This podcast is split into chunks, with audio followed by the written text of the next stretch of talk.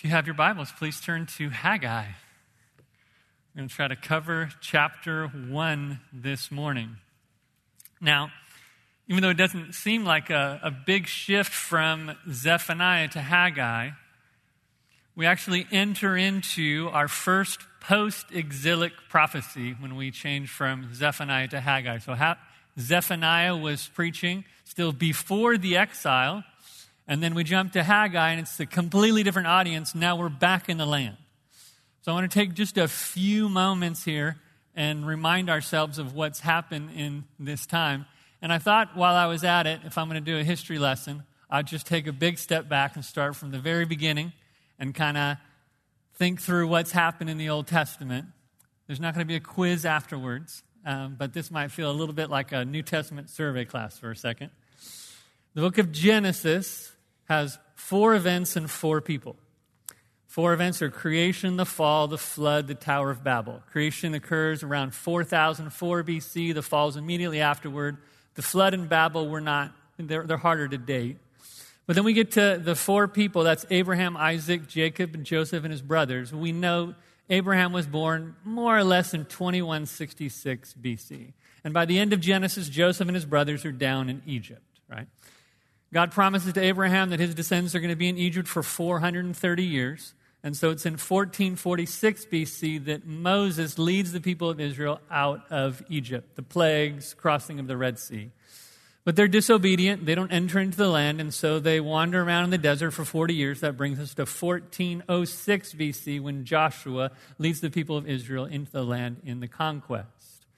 They don't kick all the Canaanites out, and they enter into this difficult, dark stage of the judges that last around 350 years, where everyone did what was right in his own eyes, until God raises up Samuel, who anoints Saul as the first king of over all of Israel.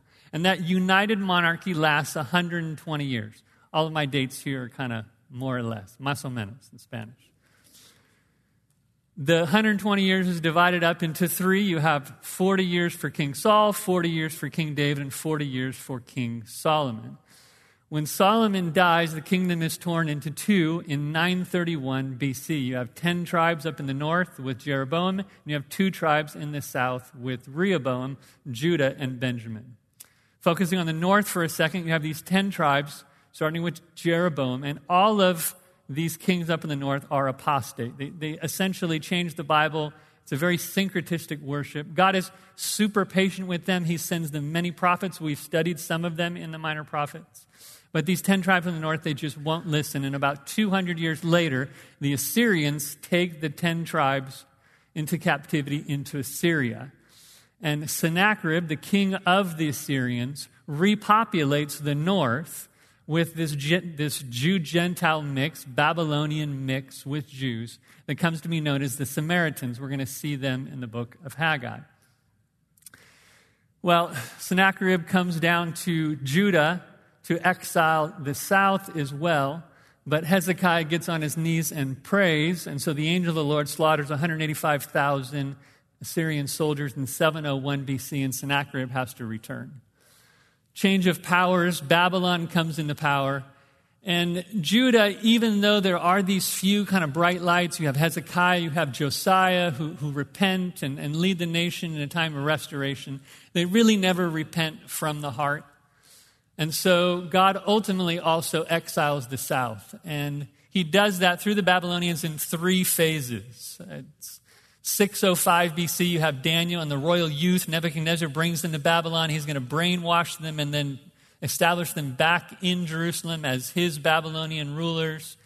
Uh, but Israel is just so stiff necked and stubborn, they won't go for that. He exiles then Ezekiel and a few other thousand Israelites uh, in 597 BC. The Israelites still don't listen. So finally, in 586 BC, Nebuchadnezzar comes into Jerusalem and completely destroys it, destroys the temple, takes the ark away, and takes the people into exile into Babylon. Uh, God, to fulfill his promise, the promise that he made through Isaiah, through Jeremiah, and many others, only allows that exile to last for 70 years from the very start of the exile, from 605 with Daniel. And so the exile ends in 536 BC when Cyrus, God's servant, decrees that the Israelites can go back and rebuild the temple. Cyrus actually funds the whole project, gives them the gold and silver they need to go back and rebuild the temple. And they get there in 536 BC under the leadership of Zerubbabel, the heir of David, who's working as a governor, and through Joshua, the high priest. But, you know, it's a tough time because only about 50,000 Israelites return and things are difficult. They're not an independent nation anymore, right? Zerubbabel's the governor. He's subjugated under the authority of a Persian king. And though they do manage to restore the foundation of the temple in Ezra chapter 3, the, the people weep to realize how far they've fallen after the exile.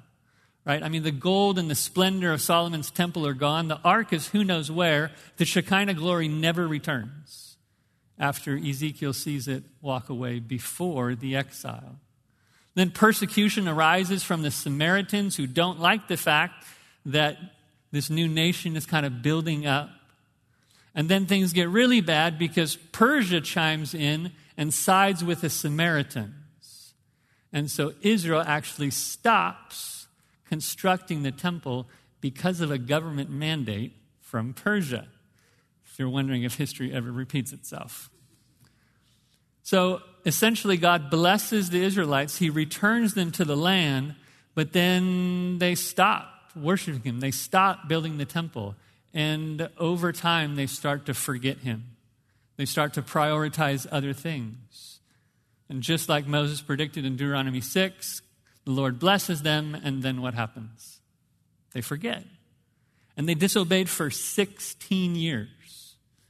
Haggai comes and speaks to them in 520 BC, 16 years after they got back to the land, where they're growing more and more indifferent, more and more apathetic towards the things of God. God starts to discipline them. He starts to apply the, the curses of Deuteronomy 28 to them drought and famine and poverty, but they just won't listen. And it's such an applicable book to us because we do the exact same thing, do we not? Just like Israel, the Lord blesses us and He gives us all these wonderful things. And then we start to focus on those gifts, and then we start to forget the giver. We get comfortable. We start to prioritize other things, and we forget. We fall into sin. Oftentimes, we fall into the same sin of our past, the sins that beset us before Christ, over the same pride, the same lust, same sins. And over and over, we feel ashamed. But it's, it's God's word that needs to come to us and, and sort of shake us and awaken us from our apathy and teach us to worship God, to give us a re- renewed zeal, a renewed focus, to make it our ambition to worship God. And this is what God raises up Haggai to do. God raises up Haggai to, to shake the people, to remind them to worship God and that nothing else is more important. Now, for those of you who were with us for three weeks in the book of Zephaniah, it's interesting. From what I can tell, there could not have been two more different type of preachers than Zephaniah and Haggai. Right? Zephaniah was high emotion. He often spoke in extremes. He went from "You're all going to burn" to "Yahweh's going to sing over you" in like two verses. Uh, he's just full volume all the time. It's loud from start to finish. It's a masterfully crafted prophecy. And Haggai, on the other hand, he, he never raises his voice. He hardly ever uses commands. He just asks the people five times consider your ways, consider your life, think about what you're doing. And what's fascinating to me is that nobody listened to the great preacher Zephaniah. I mean, Zephaniah was faithful, but nobody listened to him. Right? They all disobeyed, they all ignored him, and they all went into exile. And everybody listened to Haggai. The entire nation repents and starts building the temple. And it's just such a clear reminder to me that it's not the preacher that matters. It's not the homiletics. It's about the power of the Word of God in the hands of the Spirit of God to save those that He has determined to save. And Haggai mentions this over and over and over in his little book. The entire book of Haggai is the second smallest book in the Old Testament.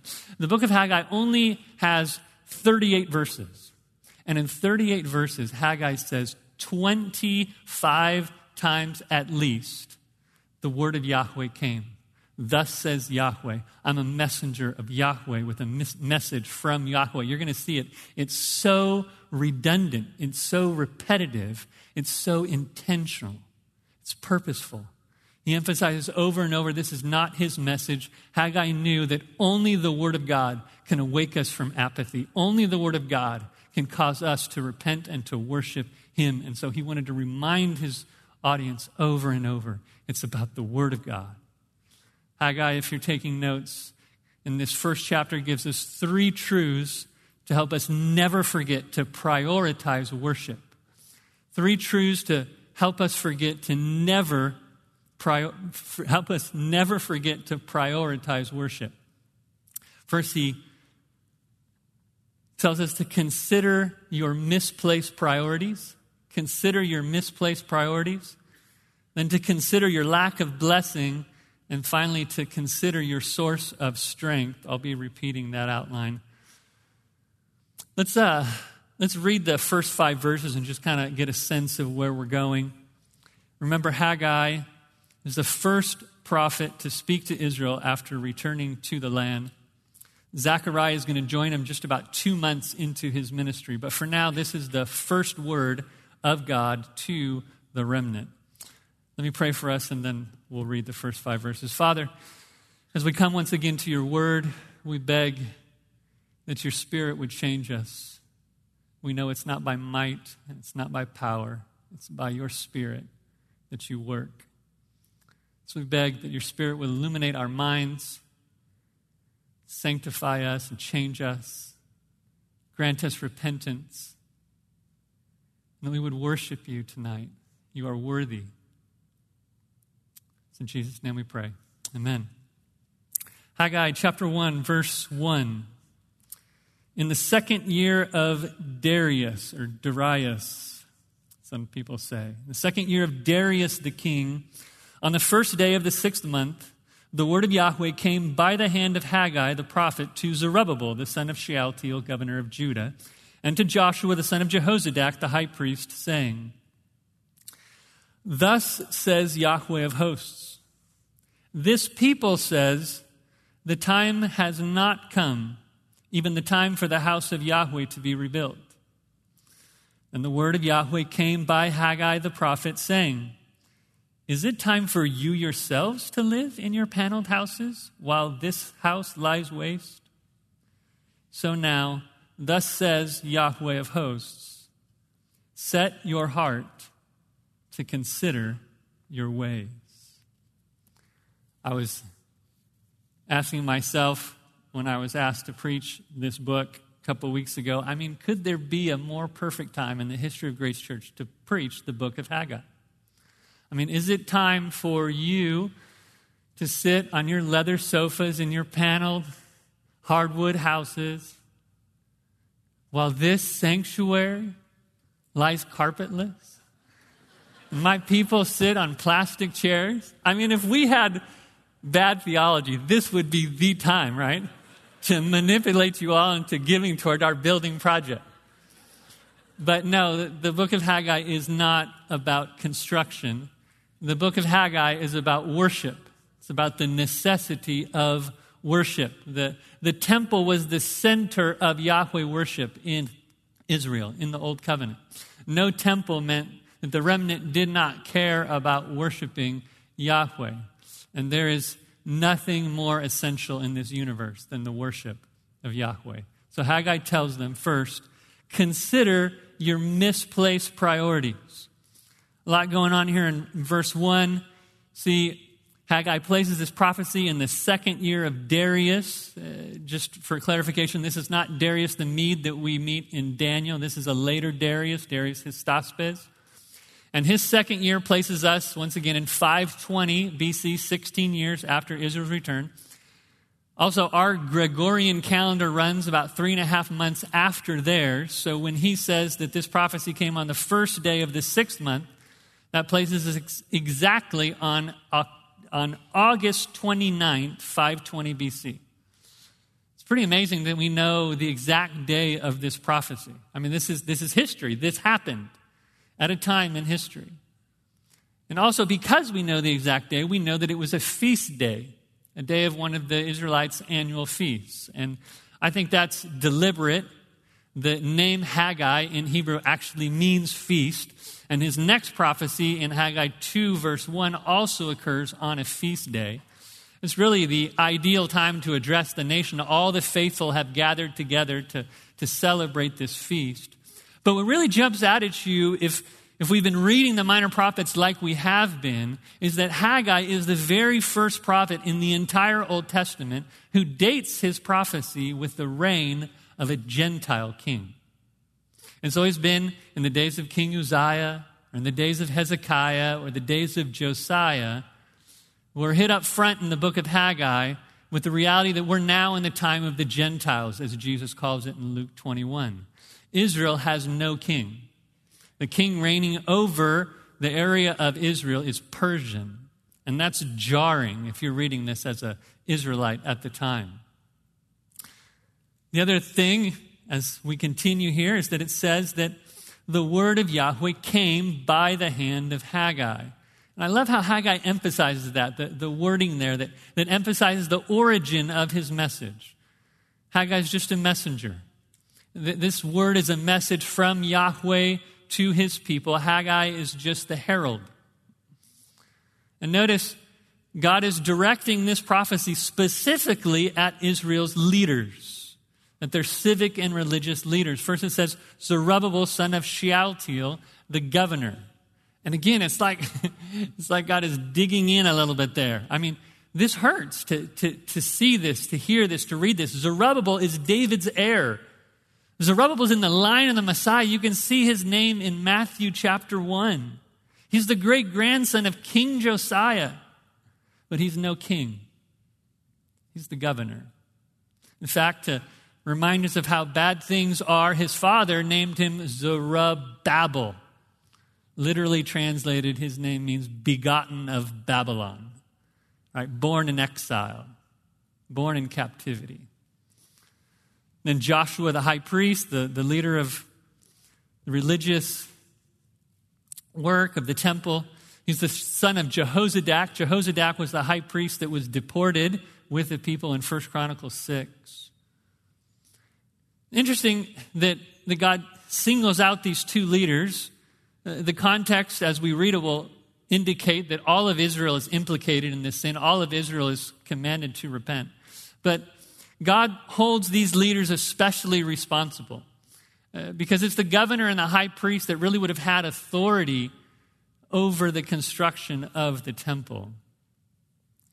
Now, what is God's message? Verse 2 Thus says Yahweh of hosts, this people says, the time has not come, even the time for the house of Yahweh to be rebuilt. That phrase, Yahweh of hosts, we've seen it before, speaks to God's authority. Yahweh, the captain of the host of angel armies, he's the one speaking. Haggai uses this title 14 times in his little book. Again, Haggai doesn't need to raise his voice because he's speaking on behalf of Yahweh of hosts. Right? You don't need to obey Haggai because Haggai's some important person. you need to obey what Haggai is saying because of who Haggai represents, who he's speaking for.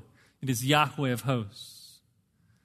And Yahweh begins his message, right? The first words of Yahweh to his people after they've returned from the land, right? Because we're kind of hoping, right? I mean, that God sent them into exile to discipline them and purify them, change them, and, and they're going to return and they're going to be better, and, and God's going to be able to love them as his people. And the first words of Yahweh to Israel is, This people. What a rebuke. When Israel would have loved to hear what? Loved to have heard, My people, my remnant. But now he addresses them as this people. This people says, another good reminder, God hears everything you say because He's here with us. He's here with us in LA, He's here with them in Israel, and He was here with them when they were in Babylon. He's everywhere. Right? In Ezekiel's vision, God is sitting on a throne on top of wheels. Why? Because He's everywhere. He sees everything. He's got eyes coming out of these wheels. God's not out there far away somewhere. He's here. He knows our sin. He hears our complaining. He knows what you're thinking. There's no hiding from him. David says, Before the word is on my tongue, you know it all. And what was their sin? They were saying, It's not time yet for the temple to be rebuilt. I mean, if you don't see yourself in Israel when you read the Old Testament, maybe we're just very different. But it's like, man, we are just experts at making excuses, are we not? Experts at procrastination. You see, they recognize what's right. They know that the temple needs to be rebuilt at some point. They're not denying that. Someone needed to do it, but not them. Notice they don't even use the active voice. They don't say, it's not, not, not time yet for us to rebuild the temple. They use the passive voice. It's not time for the temple to be rebuilt. That's someone else's responsibility for another time. It's not the right moment. Well, why not? Well, when we compare this with the book of Ezra, right, we know that there was, there was persecution, there was government mandates, pretexts, and excuses because God had commanded them to rebuild the temple in the sense that the temple was necessary for Yahweh, Yahweh worship. They needed to rebuild it. Perhaps, I think, being in the new covenant, we don't realize how essential the temple was. We don't realize how egregious of a sin it was to not rebuild the temple. The temple was the heart of all Israelite worship. The temple was where Yahweh manifested his presence. That's where Israel offered their sacrifices to Yahweh. They needed to rebuild the temple in order to worship Yahweh in the way that He prescribed. It was impossible for them to obey the Torah without the temple. Think about that. Think about how serious that sin is. And they say it's not time yet? I mean, nothing else is more important than this. The first thing that they should have done, their first and only priority, is to build the place where they could worship their God to worship Yahweh. Nothing else is more important than worship. Their delay was rebellion against God. Obeying tomorrow what God commands us today is defiance. And yet, are we not the same? Little persecution comes. God sends us a trial to strengthen our faith. And what do we say? We come up with all these Christian excuses. You know, I think, I think the Lord is closing that door. How many times have, have you heard that? How many times have you said that? As if the trial, the difficulty were pretext to disobey. If Yahweh says do it, it doesn't matter what Persia says. If we have a clear command from heaven, no earthly argument is even relevant. It's always time to obey. Verse 3 Then the word of Yahweh came by the hand of Haggai the prophet, saying, Notice the deliberate redundancy. He just said it, he repeats it. This is Yahweh's word. And Yahweh tears down their entire argument, right? The Israelite excuse was, It's not time yet. And Yahweh says, verse 4 Is it time for you yourselves to live in your paneled houses while this house lies waste? You is, is, is emphasized as you yourselves. I think focusing on Zerubbabel and on Joshua, but we'll see in the context, Haggai 1 9, that they're all doing this. They're all running about building their own houses. And God is pointing out their pride and their selfishness, their self centeredness. They say they don't have time for God, but clearly they have time and resources for themselves. They're living in their paneled houses. Now, what does that mean, paneled houses? Paneled for sure in that time denoted luxury. We see that in a few passages in Scripture. But, but the word paneled is actually not a very common word in the Old Testament. But let me let me fill you in on a few times it occurs. Solomon's temple was paneled with cedar, the same word in 1 Kings 6. And more interesting, Solomon's own palace had even more cedar paneling, 1 Kings 7. Jehoiakim, Josiah's son, is rebuked and then exiled for his pride, manifested in his boasting about his paneled palace. We know that Haggai is thinking about that because that's quoted in Jeremiah 22. And Jeremiah 22 is on Haggai's mind. It'll be the culmination of his argument at the end of the book. So, in a sense, Zerubbabel and Joshua have fallen into the exact same sin their fathers did. They've built their own temples, they've built their own houses, their own palaces, and they've neglected the place to worship Yahweh. God's house lied in waste. They and the rest of Israel had taken their time and their money and invested it completely in themselves and not in God's kingdom. Waste is also, that word lies in waste, is a very deliberate word choice. It's used both by Jeremiah and Ezekiel to describe Jerusalem during the exile. Uh, the idea is that when God exiled the people of Israel and they were in Babylon, the city of Jerusalem lied in waste. And the idea here is that now the people have returned and they've fixed up Jerusalem, they've fixed up all their own houses. They've fixed up everything except except the temple still lies in ways like nobody's home. It's in the same condition as when they weren't there. God's pointing out their lies, their hypocrisy. They had plenty of time. They had time for themselves, their jobs, their homes, their things but supposedly no time to worship Yahweh. But again, there is nothing more essential in this universe than the worship of Yahweh. To not rebuild the temple was to disobey the most essential act of obedience in the Old Covenant the command to worship Yahweh. And this affected not only Israel. You need to understand this infected the entire world, the entire earth. How? Remember, under the Old Covenant, God was blessing the people of Israel with material, physical prosperity. Why? Why was God blessing Israel with prosperity? Because they were a kingdom of priests to the nations. Right? God was blessing Israel, bringing prosperity upon Israel so that all the nations would come to Jerusalem, see the splendor of Yahweh's glory, and worship Him. Old Testament evangelism, if you want to think about it this way, Old Testament evangelism was essentially come and see. Come Jerusalem and see. Come see the temple. That's what Psalm 67 is all about. In Psalm 67, the psalmist says, Yahweh, bless us. Cause your face to shine upon us. Bring prosperity upon the land. Cause the land to flourish. Why? In order that your way be, may be known in all the world so that your salvation may be known among all nations. God filled the physical temple with a manifestation of his glory to make himself known and worshiped among all peoples. You see why this is so important? With no temple, the center of Yahweh worship in the whole world was gone.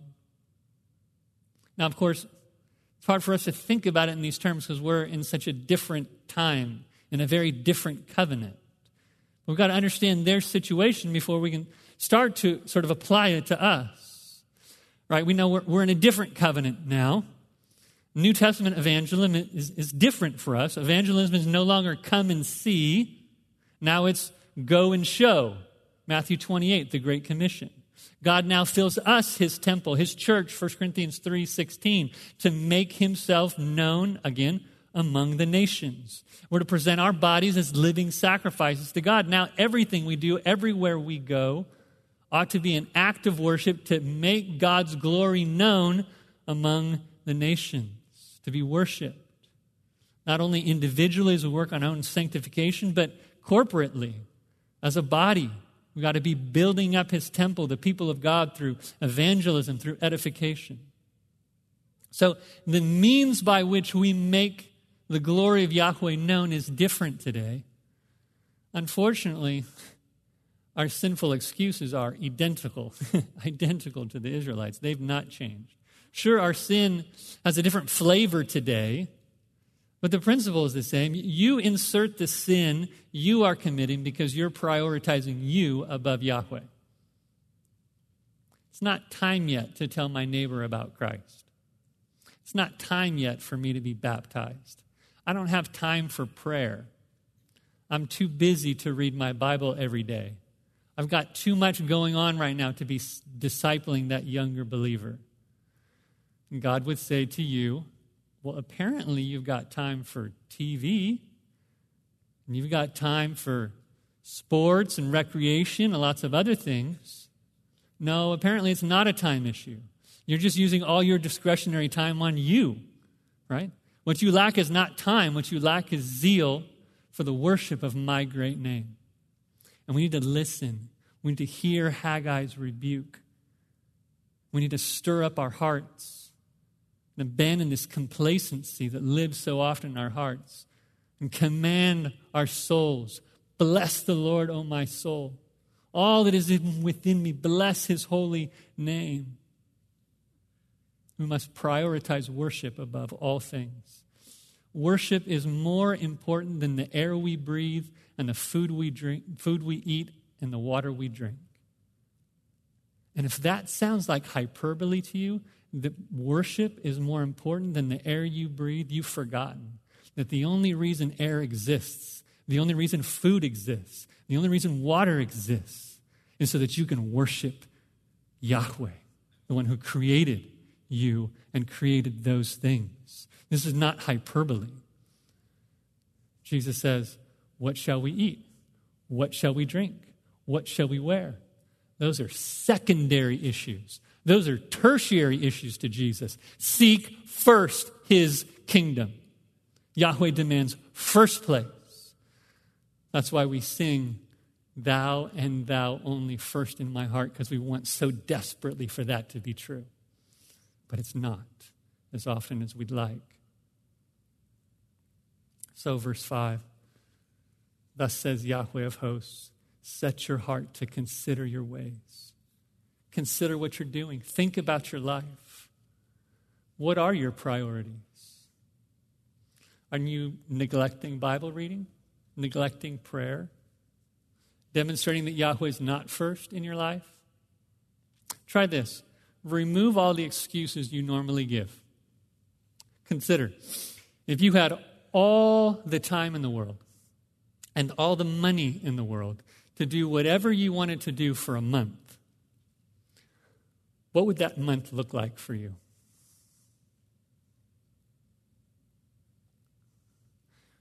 Would Yahweh worship be at the center of that? Is He what you most treasure? Because if not, then you need to repent.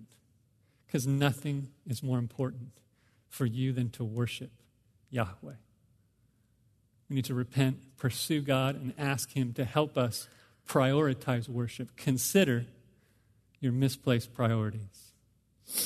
Second, consider your lack of blessing. Verse 6. You have sown much, but bring in little. You eat, but there's not enough to be satisfied. You drink, but there's not enough to become drunk. You put on clothing, but no one is warm enough. And he who earns, earns wages to put it into a bag with holes. Thus says Yahweh of hosts, set your heart to consider your ways.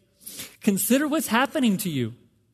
You're working harder, but having a harder time paying the bills. You sow, but reap little. You eat, but don't feel full. Your bank account, your bank account has a hole in it. Essentially what he's saying, right? He says, consider your ways. Now, what were they to consider? What's the conclusion that God was hoping that they'd come to? Well, I think one of, one of the more vital chapters in the Old Testament to understand the Old Testament is Deuteronomy chapter 28. Just note it down. We're not going to go there. I'll sum it up for you. It's a long chapter.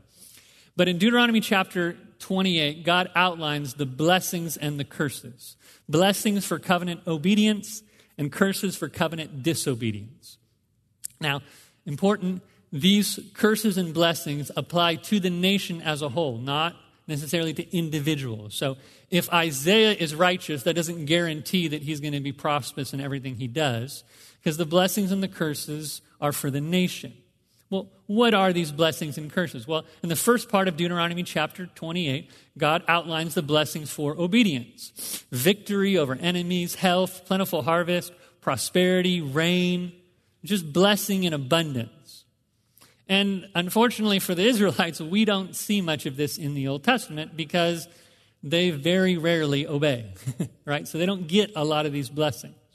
What we do see a lot of is the second part of Deuteronomy 28 that outlines the curses for disobedience. It essentially describes a history of Israel. If you disobey, just to mention a few to get the flavor of them, if you disobey, Yahweh will send pestilence and disease. If you don't repent and you continue to disobey, Yahweh will shut up the heavens so it won't rain. There'll be drought. If you don't repent and you disobey, God will make the ground bronze so that you won't reap a harvest. There'll be famine. If you still refuse to repent, Yahweh will send locusts to devour anything left. If you still refuse to repent, God will put your cities under siege. If you still refuse to repent, you're going to eat your own children in that siege. And if you still refuse to repent, the children you don't eat are going to go off to captivity. Does that remind you of anything? because it should remind you of essentially the book of Kings. I mean, it's, it's basically like the history of Israel. It's a play by play recap that God told them that was going to happen if they didn't obey. And now here's the point why does God tell them ahead of time? Why does God list these curses? So that when any of those things happen, Israel would stop and consider wait, there's locusts in the land? That's a covenant curse. If the Lord is disciplining us with a covenant curse, it must mean that I'm being disciplined for covenant disobedience. I need to repent that I might receive the blessing. Deuteronomy 28 38 was certainly in Haggai's mind when he, Moses writes, You shall bring out much seed to the field, but you will gather in little. And God is saying, Consider, think about why that is. God's disciplining you. Repent so you'll receive blessing. And, and what would repentance look like for them? Verse 8. Haggai 2 8.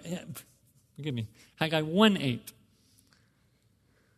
Haggai 1 8. Go up to the mountains and bring wood and rebuild the house of God, that I may be pleased with it and be glorified, says Yahweh. It's the, essentially the only physical action required in this entire book, the only sort of imperative to do something. Just obey, just build the temple. Like right now, not, not tomorrow. Obey now. Now, really interesting. Back in Ezra chapter 1, we read that Cyrus already gave them the money to rebuild the temple. In Ezra chapter 3, verse 7, we see they already purchased the timber for the temple and had it ordered. This all happened 16 years ago that they bought the wood for the temple. So when I read here in verse 8, go up to the mountains and bring wood to rebuild the temple of God, I think, hmm, the fact that they got to go get more wood, what does that imply? It implies they use the temple timber to build their own houses, which is probably why their own houses are paneled like the temple was supposed to be. And now, because of their disobedience, they're going to have to do double the work. They got to go up to the mountains and fell the timber. That's always the case. Sin doubles, triples, quadruples our workload. God tells them, but just do it. Do the hard work. Build the temple. I mean, honestly, for 50,000 people, building one building should not have taken 16 years. Right? Shouldn't have been that big of a deal. So God just says, Do it that I might be pleased and glorified. Now, that first word, pleased, is the word used in the Old Testament for, for Yahweh to accept a sacrifice. It's used three times in Malachi 1 in this sense. The, the, the temple is the means by which Israel offered sacrifice to God, and that was what pleased him. Uh, remember, we're, we're sinners. Every human being is a sinner, and the only way that we can draw near to God, the only way we can please God, is through blood, through sacrifice, to atone for our sins. You remember Hebrews chapter 10, we draw near to God through the blood of Christ. That's the only way to please God. And, and that should be the, the chief desire of every believer, our chief ambition to please the Lord. Not only that, Haggai says, not only do we need the right motive to please the Lord, we also need to glorify the Lord. We need to show the world that Yahweh is worthy of worship. Remember, the word glory in Hebrew just means heavy, because worth was measured in those days through the weight of silver and gold. And Yahweh is of infinite worth, and therefore is worthy of infinite worship. And the idea is that you need to show my worth by obeying me. Now, to understand this today, obviously, we don't worship God in a physical temple. We worship Him everywhere and at all times, right? Pastor MacArthur read to us this morning, 1 Corinthians 10 whether you eat or drink or whatever you do, do all to the glory of God. And again, it's not the come and see Old Testament model anymore. We're not showing off the material blessings of the Old Covenant. We're not living in a theocracy with Yahweh as our king. Now it's go and show the world my worth, is the way that we glorify Him. All right, it's still the same principle that we need to show the world the worth and the glory of Yahweh. Whether we realize it or not, we do this at every moment of every day that we live. We show whether Yahweh is a God that's worth treasuring. Maybe you do that when, when the world sees you and your family driving to church, singing hymns happily in the car to Jesus. Maybe, maybe it's when they see a believer who's lost everything and he's recently been in a car wreck and his face is all bloodied and bruised, and he's on the bus reading his Bible with a smile. And the guy sitting next to him is thinking, Man, my life is hard like that guy, but I don't got joy like that guy. And so he asks, What's your secret? And now that Christian gets to show the infinite worth of God and say, Jesus is my joy. You can take away all this world, but give me Jesus. He is everything to me. His cross is my salvation. His kingdom is my only hope. His love, my greatest reward. I've lost nothing that I need. But when we don't do that, when we disobey God, every act of disobedience communicates that He's not worthy of our worship. He's not worthy of our allegiance, which is evil. It's an evil that, that God hates. It's not right. It is right for Yahweh to be worshiped because he is worthy. It is the worst injustice, the worst evil in the world when Yahweh does not receive the glory that is due his name. And so he disciplines. Verse 9 You look for much, but behold, it comes to little. You bring it home, and I blow it away. Why? declares Yahweh of hosts, because of my house which lies waste, while each of you runs to his own house. I blow it away. Discipline is a direct act of God. Now, little theology, that's not to say that all suffering is a direct result of a specific sin. We don't want to fall into the error of Job's friends or the disciples in John 9. But as believers, oftentimes, right, it is the case. As believers, when we live in unrepentant sin, we will face God's discipline. And God was disciplining them because they would not finish the temple, even though it says they run to their own houses. So the idea is that they're eager.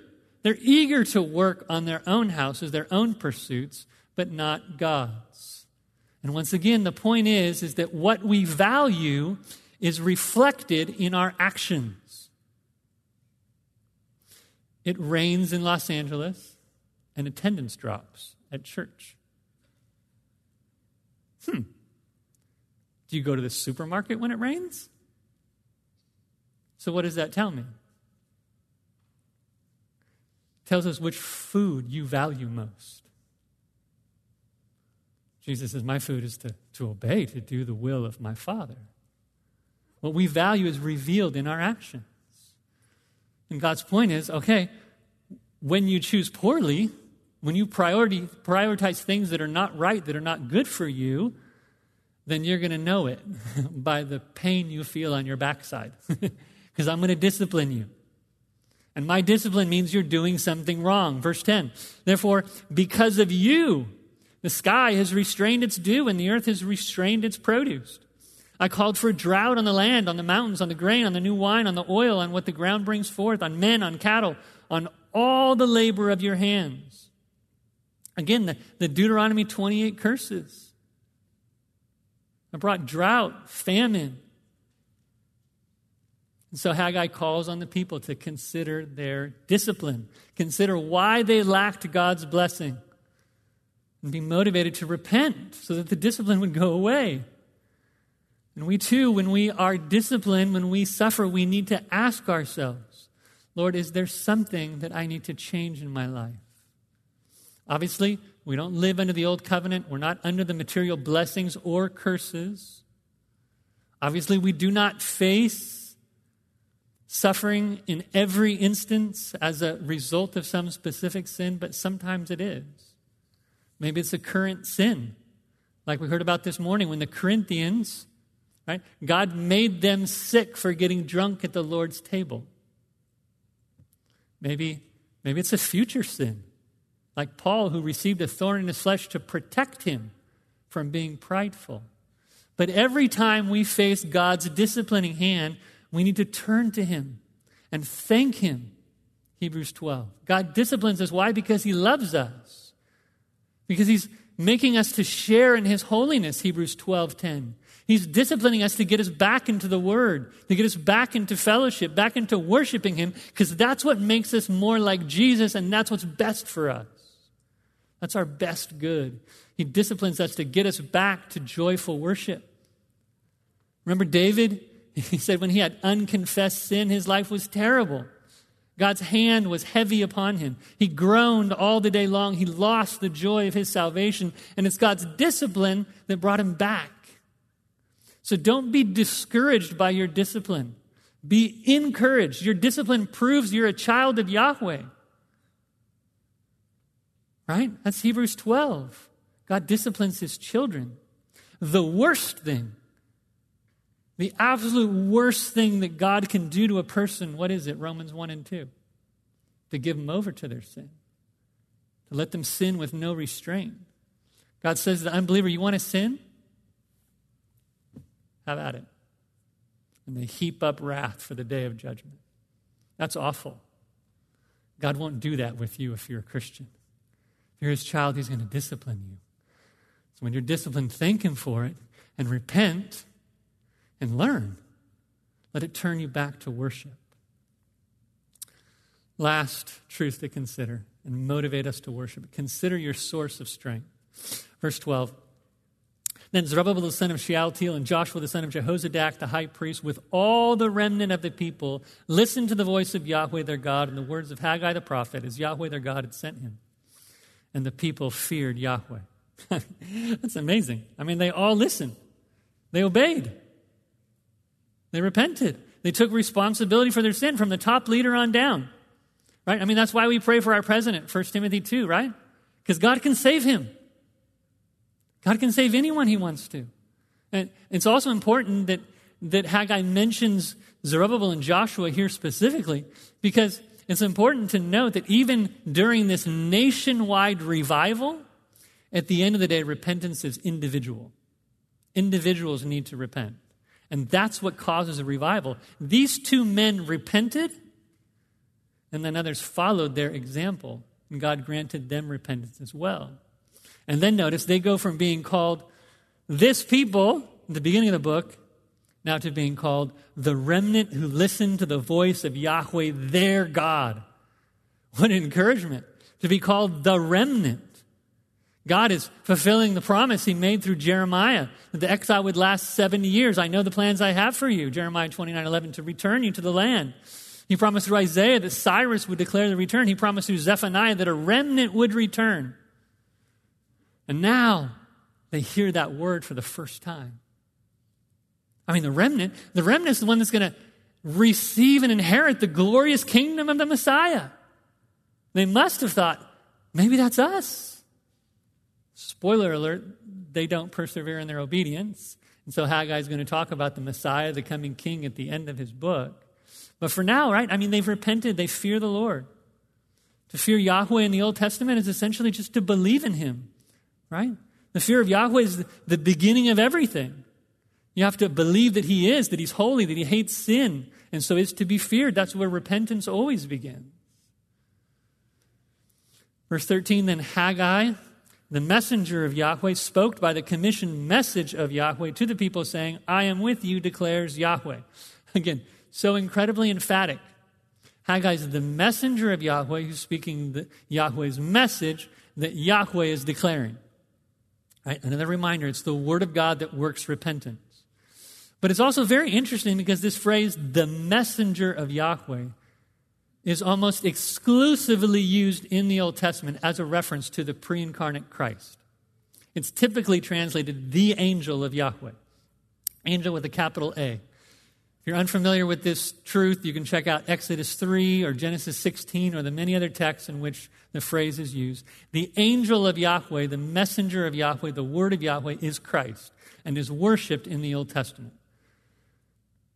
So, why does Haggai use the term? Well, I think in much the same way that Isaiah sees himself as a servant of Yahweh, even though the servant of Yahweh in Isaiah is Jesus, Haggai sees himself as a messenger of Yahweh, even though he understands who the messenger of Yahweh is. Because Haggai's doing what Jesus does. Right? He's, he's giving the message of Yahweh. And, and what's the message? It's simple I am with you. I am with you. That's the message. What an encouragement. And even more so, because think about this, right? Here in Haggai, Israel starts to rebuild the temple. They start to fulfill what we call the Old Testament Great Commission, right? To, to show the glory of God to the world. Their unfinished task was to build the temple. And as they start to do this, the word of Yahweh comes to them and says, I am with you to enable you to fulfill this commission. And in Matthew 28, when the word of Yahweh, that is Jesus, gives his new covenant commission, go and show our unfinished task of evangelism to build the church, which Paul calls God's temple. Jesus encourages us with the exact same words Lo, I am with you. All authority, all power is mine to enable you to complete my commission. Same words, same God, same strength, same promise. I am with you. So consider, consider the source of your strength to obey. Yahweh is with you. What does that produce? Verse 14. So Yahweh stirred up the spirit of Zerubbabel, the son of Shealtiel, governor of Judah, and the spirit of Joshua, the son of Jehozadak, the high priest, the spirit of all the remnant of the people, and they came and they did work on the house of Yahweh of hosts, their God, on the 24th day of the sixth month in the second year of Darius the king. It's a 23 day delay between the moment Haggai starts prophesying, prophesying until the work is started. We don't know exactly why 23 days. Maybe Haggai preached for 23 days until they repented. Maybe they listened right away and it took them 23 days to, to get the wood up on the mountains and bring it down to start. We don't know for sure, but the text doesn't present this as sinful, right? Haggai preached, the people listened, and they got to work. But the question is why? Why did they repent? Why were they able to work? And it's found at the beginning of verse 14. Yahweh stirred them up. Yahweh stirred them up, led them to repentance. Listen to a few texts where that language is used. Deuteronomy 32 11, describing the Exodus. Like an eagle that stirs up its nest, that hovers over its young, he spread his wings and caught them. He carried them on his pinions. Yahweh carries his people out of Egypt and stirs up their growth like an eagle stirring its nest. Ezra 1 1, Yahweh stirred up the spirit of Cyrus, king of Persia, obviously to send them back to Jerusalem to build the temple. And now Yahweh stirs them up again to finish the task. Yahweh stirs them to carry them out of Egypt. He stirs them to bring them out of Babylon to rebuild the temple. And now he's stirring them up again to obedience so that they can worship him We know this is the work of the Spirit of Yahweh. Haggai's going to explain that in Haggai 2 5. My Spirit is with you. We know Zechariah 4 6. It's not by might, it's not by power, but by my Spirit. Repentance is a work of God, it's a work granted by God. 2 Timothy 2 25. Remember, their sin is apathy, their sin is indifference. And so, what does God do? He stirs them up, His Spirit enables them. Now, just to be absolutely clear, this obedience is not earning their salvation. Right? Our works do nothing to justify us before God. But as believers, we strive to work out the good works that God is working in us. That's what Paul says in Philippians 2:12. Israel needed to work out what God was working in. God was stirring in them to will and to do. But they needed to walk in those good works, right? I mean, Yahweh wasn't going to fell the trees for them. Yahweh wasn't going to stack the stones for them. They needed to do that. And so if you need to repent tonight, this is what you need to pray for. That God would stir up your heart to obey Him, a desire to honor Him. If you've come to church tonight and you're struggling with some sin, perhaps feeling like you're never going to experience victory over some vice, never going to feel the, the freedom from that sin. Consider the source of your strength. It is Almighty God who promises to be with his people, to provide them the strength they need to repent and obey. He grants repentance, he gives power to change if we will listen to his word. Of course, we, like Zerubbabel, need to do the work. Repentance is not a passive thing. You have to do the hard work of felling the trees and stacking the stones. You have to kill your sin. You have to replace that sin with righteous habits. But God promises to give you the strength. So beg Him for it, trust Him for it, and repent. If I can just conclude reading a verse, a couple of verses in the book of Deuteronomy, because Haggai's quoting from Deuteronomy 32 throughout his book. Moses is concluding the Torah. He's finished writing the law.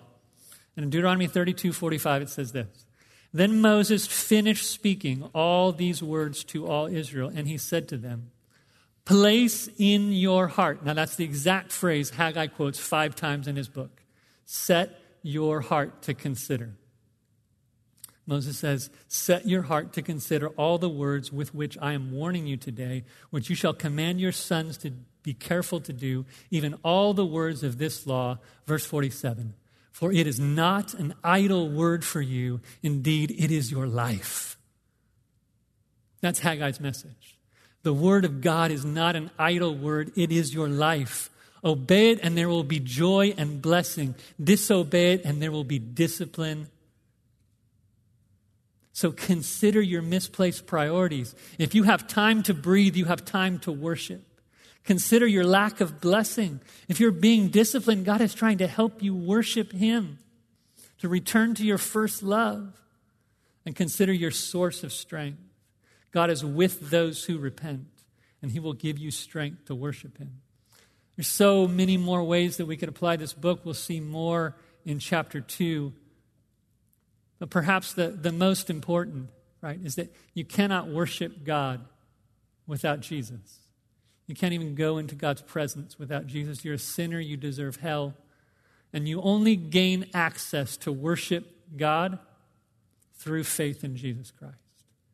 No one gets into the Holy of Holies without a blood sacrifice. You need to draw near to God through Jesus, through faith in his death and his resurrection. You cannot worship and neglect the building up, the edifying of his current temple, the church. If you don't care for his temple, you will face discipline. Romans 12, your body is a temple of the Holy Spirit. If you don't worship God with it, there can be no blessing, right? Everything in Haggai comes back to worship, to worshiping God. Use all your resources, all your strength, all your might to worship. And remember Haggai's recipe to get you there the Word of God. Only the Word of God can stir you up to repent and worship Yahweh. Memorize it, love it, and you will worship the one it exalts. Let's pray. Father, thank you for your word, which stirs us to obey. Thank you for your spirit who enables us to obey. Thank you for Jesus for purchasing our redemption and our obedience. And thank you, Father, for choosing us to worship you. You are worthy. Amen.